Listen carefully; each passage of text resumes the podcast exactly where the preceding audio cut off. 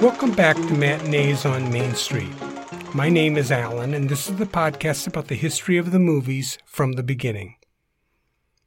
This episode is about William Selig, a kind of self made promoter of films and projectors who traveled throughout America's heartland and the West. You were much more likely to find an exhibition using one of his polyscope projectors in those places than you would on the East Coast. He formed Chicago's first movie company, and it was through his repeated efforts to make films out west that the entire industry would eventually move out to the West Coast. Selig's story, as well as Chicago's film history, is a story separate from everything cinematic that was going on in the East Coast. And as it followed its own timeline, it can be hard to find a place to fit both Selig and the Chicago film history into the greater story. His biggest impact would be after the Patent Trust was organized, but the early part of Selig's story should be told around this time. We're getting into a time when big changes are going to happen to the industry, and much of that change will happen in the Midwest rather than on the East Coast or in Europe.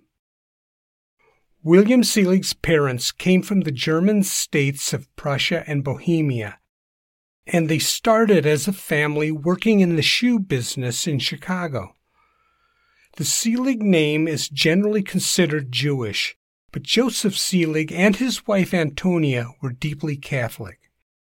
This would prove to be important because one of the Patent Trust's first feature length films was Selig's The Coming of Columbus which was made with the help of the Catholic fraternal organization, the Knights of Columbus. It was filmed close to 20 years after Chicago's Columbian Exposition, when Spain had sent replicas of Columbus's ships, the Nina, the Pinta, and the Santa Maria, to the World's Fair. After the exposition, those replicas slowly rotted along the edge of Lake Michigan and in the lagoon of Jackson Park, Selig went to public schools in Chicago, but finished at the age of 14 in order to help his family by working as an upholsterer. Still, William had other plans. He had become fascinated with magic, and like Georges Méliès, James Stewart Blackton, and Albert Smith, he became obsessed with prestidigitation and soon was appearing in Chicago variety halls performing magic. When he got a little older, he started touring the Midwest, at least until health problems arose. The problem seems to have been that William Selig suffered from asthma, and he followed the other asthmatics who took off for the drier climate of the American West. Selig settled in northeast California, where he continued to perform magic in the small towns and in various labor camps, and even managed a health resort until his asthma resided and he settled in the more humid but temperate climate of San Francisco. There he worked in vaudeville until he organized a minstrel company that he toured in the West, and in the process discovered Bert Williams. At this point, I should mention that there are many questions involving our culture in this pre World War I period that we don't have answers to. This is an issue not just with American culture, but with British and even French culture of the time. It was a crueler and yet more naive time but now, in our sophistication, we still don't understand what was meant in the things that people said about the culture or they did in their lives. I apply this view to all sorts of cultural ideas and situations, including the relationship between black and white culture, as well as in the differences between male and female culture. And cultures that were even more subterranean, such as the LGBTQ cultures of that time, have meanings that are even more difficult to fathom. So Selig's place in discovering Bert Williams, as well as Williams' place in our culture of that time, will require more work than I can do right now. Hopefully, I can, in their appropriate times, do some deeper investigating on the relationship between these cultures and the movies, but I guarantee nothing right now. Bert Williams was an African Brit whose career was more about vaudeville and the Ziegfeld Follies than it was about the movies, although I think he did film some shorts at one time. He was from the Bahamas, which was a British colony and would be until 1973. His family settled in California when he was 11, and he graduated from school in Riverside, California.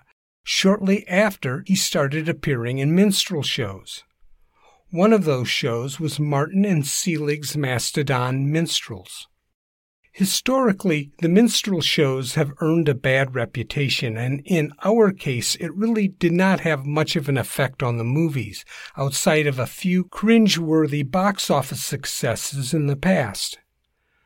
The minstrel shows had much more of an effect upon vaudeville, as they were the most popular form of public entertainment in the decades before vaudeville's rise. Williams was one of a small number of popular black comedians who made the jump from minstrelsy to vaudeville. Williams was part of the Selig and Johnson's colored minstrel shows and later the Mastodon Minstrels.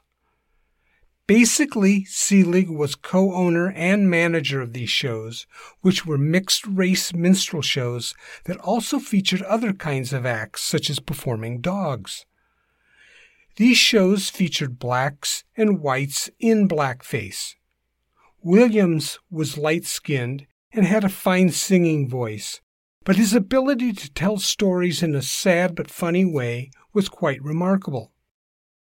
While history has been relatively kind to Williams, he was not the most famous black comedian of his day.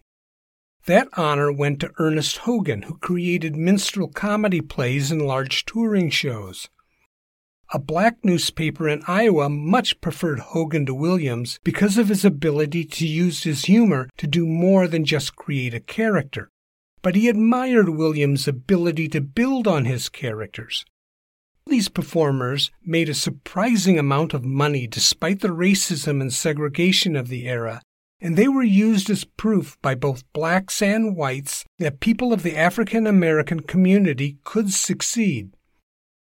Still, that didn't hold a lot of hope for any African American with a gift outside of entertainment. During his time with Selig, Williams toured the small towns of the West, which seemed to be much more responsive to traveling shows than did the big cities. It was also at this time that Williams was paired with his future co star, George Walker. Walker was a great dancer and was probably the best dresser in vaudeville. He taught Williams how to dance and introduced him to elegance in his performances. By 1900, Williams and Walker was touring as a high-class minstrel show with 50 people, most of them dressed in gorgeous costumes. It was around this time that the show ran for months in both New York and in London. Unfortunately, by the latter part of the decade, Walker was showing signs of mental illness that's generally believed to be the latter stages of syphilis and was committed to an asylum where he died in 1910. This fate also fell on another major black comedian of the time, Bob Cole. Once Williams and Walker left Selig's troupe, Selig shut it down and chose to work his way down to San Diego, where he performed magic and saved money to travel to Dallas. The reason was that he could make good money at the Dallas Fair. Unfortunately, the weather was pretty awful when he arrived there, with a lot of rain. But this latest misfortune brought him one piece of luck. He got to experience a kinetoscope. This was in the summer of 1905, over a year after Edison had first marketed his peephole machine and had already seen its best days as a popular culture novelty. Eventually, Selig returned to Chicago. When he settled back into the Windy City, Selig set himself up as a photographer in a small shop on Peck Court, which was once near the southern end of the loop, across from Grant Park. During his off time, he continued to pursue his curiosity about moving pictures and the machines that made them. He spent some time attempting to make a moving picture machine, but finally surrendered to the idea of working with a machine shop. The shop he chose was on the other end of Chicago's loop and was called Union Model Works. The place had a lot of experience working with a variety of machines, and coincidentally, one of the machinists, Andrew Shustak, had just finished a remarkably strange project similar to what Selig was looking for. An unknown Frenchman with limited English skills had requested that Shustak make a series of gears and parts, each one independently and one at a time. It seems that this man was remaking a movie camera by taking the individual parts of a Lumiere cinematograph and building his own. Was he a Lumiere cameraman? Was he a local emigre who happened upon a cinematograph? No one knows. But Shustak had kept all the individual drawings and details concerning the project and seems to have been able to assemble either a cinematograph or at least a schematic of the projector camera. After Shustak and Selig had talked this issue over, it was decided that the machinist would make a duplicate but alter it just enough to avoid patent infringement. What Selig wanted was to separate the camera from the projector. This hopefully would complicate matters between he and the Lumieres. Selig allowed the Union Model Works to claim the ownership of the patent in order to avoid a lawsuit, although this doesn't seem to have protected the machine shop in any way. Instead, Selig would act as a salesman for what would be the projector called the polyscope, although to be honest, very little happened with this machine until around 1900. With a separate camera and projector, Selig set out to make movies.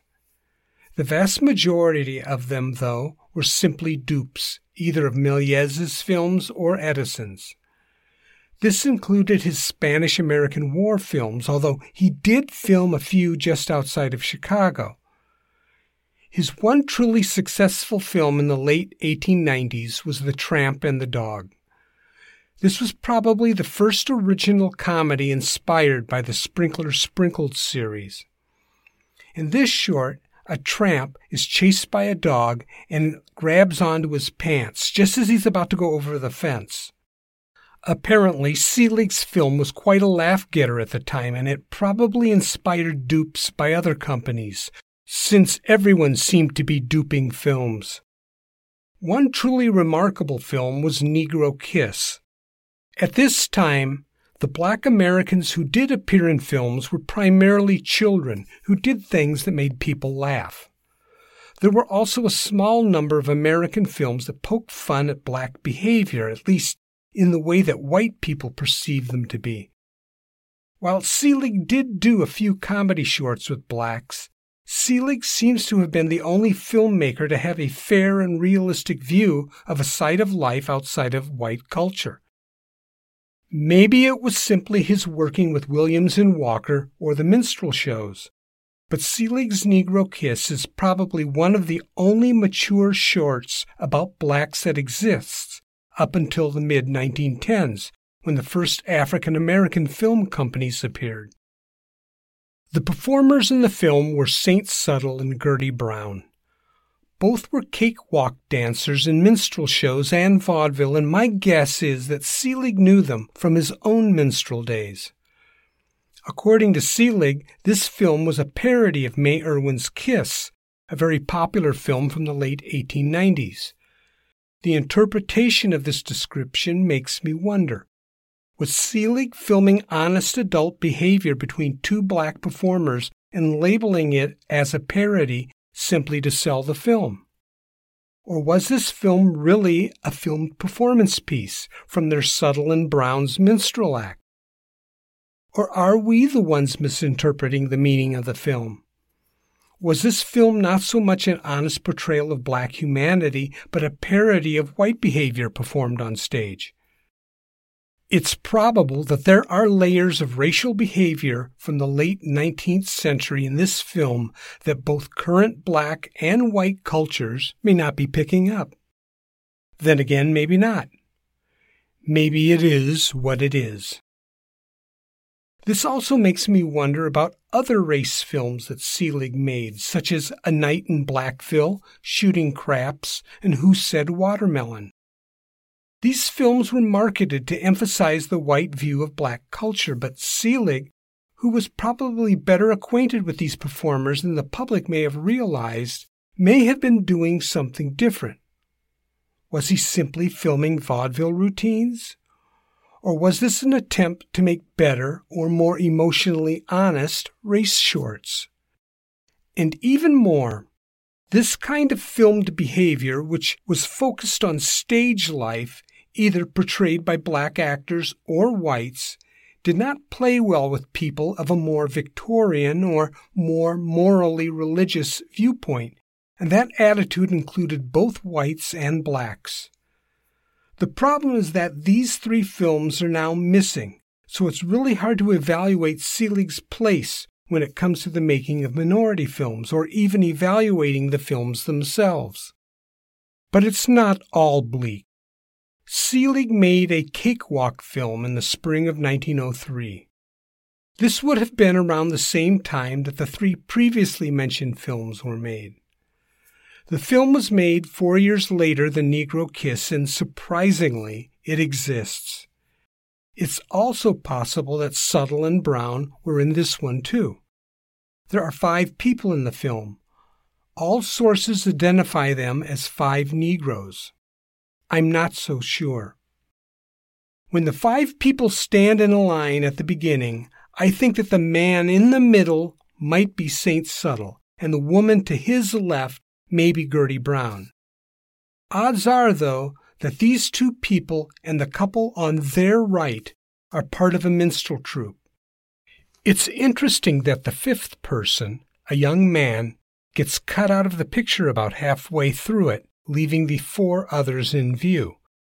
While it's possible that this fifth man is a light black, I'm not so sure. To me, it's possible that he's not even black or mixed. He looks to me like William Selig himself, with his hair parted in the middle and his big, dark, bushy mustache. And if it is, he's the one who's promenading with Gertie. Most of the pictures you see of Selig are in his later years when he was older. His film company was doing very well, and he had gained a good amount of weight.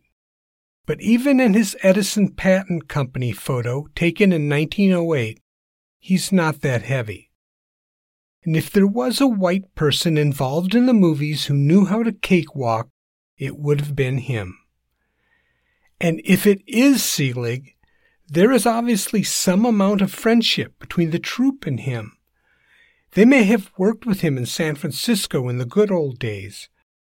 It would definitely take more than my opinion to prove that theory, but it might change the way some people think about these films, these actors, and William Selig. In about 1899, Selig started to market his polyscope, and at just about the same time, he and his lawyers incorporated the Selig Polyscope Company. At first, he marketed his machines in the Midwest, but soon he had expanded into the South. Like Lubin's cineoscope, the polyscope had a good reputation for projecting a good image. Selig's marketing plan seems to have developed from the lack of reliable distribution outside of the East Coast by some of the other film companies in general. Between Lubin, Edison, and Biograph, only Edison had a few national distributors, with Peter Bacigalupi representing Edison on the West Coast and George Kleine representing him in Chicago. That meant that someone in Texas or Colorado had to send away for films in Chicago or New York. Selig understood this, and though his actual travels may have been limited, he seems to have made some attempt to stay in touch with his clients far from the East Coast. When it came to Edison's threats, Selig, who was naturally confident and even a bit full of himself at times, usually declared that he just ignored Edison's threats. But in 1901, Edison seems to have temporarily won his battle for patent control, and Selig grew worried. He and the Union Model Works agreed to stop making and selling their polyscope projectors, at least for a time. But he would continue to make and sell films. Still, most of those films were dupes rather than original films. Selig's biographer Andrew Erish wrote about the films being made at that time by Selig. There are 12 parades of everything from Civil War veterans to automobiles, which were probably uh, Edison dupes. At least a half dozen politicians are featured, including President McKinley dedicating a cornerstone and William Jennings Bryan at home in Lincoln, Nebraska. Among the 20 comedies listed are several satirizing African and Irish Americans, as well as country rubes. Again, many of these are probably Edison dupes. Ten travelogues of trains passing through Midwestern and Western scenery. Ten dance films encompassing everything from cakewalks to ballet. A half dozen sports films, including bullfights and horse races. Fifteen magic and special effects subjects are also listed, though most were made by Georges Méliès and illegally copied by Selig. Not just the magic films, but most of Selig's films were probably illegal copies. He didn't create much in the way of original content, at least not until the latter part of the decade. There are probably two reasons for that. The first was money, and the second was Edison, and the two reasons are related. Edison had been doing battle with everyone, although some of that was rather low key. When you look at what is written about the patent suits and the eventual organization of the patent trust, it does sound as if these legal incidences happened only occasionally. In other words, Edison files a patent violation suit, Two years later, it goes to court. The judge rules in his favor. An appeal is quickly filed. Several months later, that case comes up in court. That judge rules against Edison. Edison's lawyers reassess how the patent is written and rewrite it again. The patent is altered and reissued. The cycle begins again. All of this took so long to happen that it seems as if the people that Edison was fighting in court had a lot of time to do regular business, but it's not that simple or that inexpensive, especially for someone halfway across the continent. In order to fight Edison in court, you needed a lawyer or a law firm on retainer. That's due to the number of court appearances that the lawyers need to make, even if the defendants are not there. In fact, defendants never seem to appear in court, even during the trials. It's simply a case of battling lawyers, and Selig, who was a thousand miles away in Chicago, would need to hire New York lawyers or help pay for the expenses of Chicago lawyers in New York. Selig was making good money but it wasn't that good. The fact was that no one had the deep pockets that Edison had. This is the trick that all wealthy companies use to fight court battles, especially patent battles. No one but corporations and the very rich can afford long term fights in court. Edison, as did all companies, knew this. That's why Biograph was doing most of the fighting. They were a company that had deeper pockets than the rest. They also had patents that could avoid infringing the Edison patents as long as the judge's rulings was narrow enough to avoid Edison's theory that the original idea was all his. Vitagraph, which was probably the poorest of the American film companies, but also the most creative, had rolled over pretty quickly and agreed to pay a percentage to the Edison company. In a way, This is a little like the protection racket used by gangs, except that it's legal.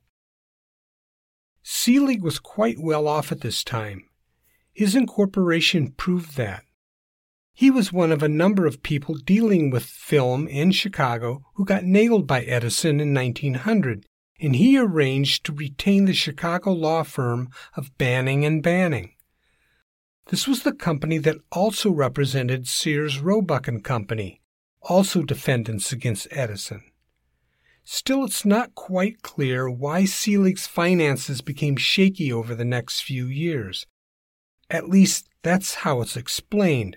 But if you look at the company's release schedule up to the time when Edison made his desperate last moves before organizing the patent trust, Selig was releasing quite a number of films and was involved in a number of corporate projects. The corporate projects really did turn out to save the company's existence. Selig had always intended to use his filmmaking prowess as a tool for other businesses, so the Philip Armour Company contracted William Selig in order to make a complex series of films about meat packing. Philip Armour was very interested to see this done. The project would require the filming of the complete slaughtering process and include the various animals that were slaughtered in the plant as well as the processing steps, which even included footage of the meat being blessed by rabbis for kosher approval. At each station, Selig needed the walls painted, and bright lights were borrowed from a local theatrical company. Over 50 of these films were made, and at the time they were offered as a complete set. The money must have been a real blessing to Selig. Fast forward four years, and we're well into the Teddy Roosevelt administration, and he had recently read Upton Sinclair's novel, The Jungle. If you remember any talk about this in school, then you know it's a novel about the meat packing industry in Chicago, and Sinclair was not kind to it. Armour was concerned about the industry's reputation due to the novel and asked Selig if he could make copies of the films, all 50 some reels, so they could be sold to the public as an example of what the industry really looked like. Selig apologized and said that due to Edison's legal stunts, he was in a financial bind and couldn't copy them. This is generally viewed as true financial difficulties for Selig. But I wonder. Again, making film positives out of negatives is actually rather expensive, and for Armour to request well over 50 individual films to be made more than once seems extravagantly expensive, far more than a small film company would have paid. And there was no guarantee that these films would make a lot of money, even if they were sold individually. Instead, Armour paid for the films, and Selig sold them through his network. The films were purchased by traveling exhibitors and film exchanges, but it's not known how successful they were at that time. While it's possible that Selig was struggling, the request was rather outlandish. But several months later, Selig was offered the opportunity to return to Texas and film a lumber company. While doing so, he filmed himself fishing for tarpon in the Gulf and picking up travelogue pictures in a number of places in Texas. Business films were proving to be just about as successful as making dupes and comedies. At the same time, Selig was also making travel films and actualities of the Rocky Mountains through the efforts of his friend Harry Buckwalter. Buckwalter was an Easterner who came to the mountains as a teenager. He worked at the newspapers and developed a side interest in photography. If anything, Buckwalter seems to have been passionate about photography and all things Western, especially of Colorado. He truly had a love affair with both the mountains and the camera. He ended up working for the Rocky Mountain News as a reporter shortly before they started to print photographs.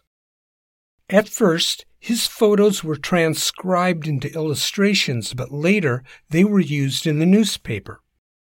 He also embraced photographic novelties such as the X ray and later the moving picture camera. For a time, he did side work for the Colorado Midland Railroad, which had the most scenic views of any rail company in the state at the time. And in 1902, he sent a number of travel films to Selig to sell through his catalogs.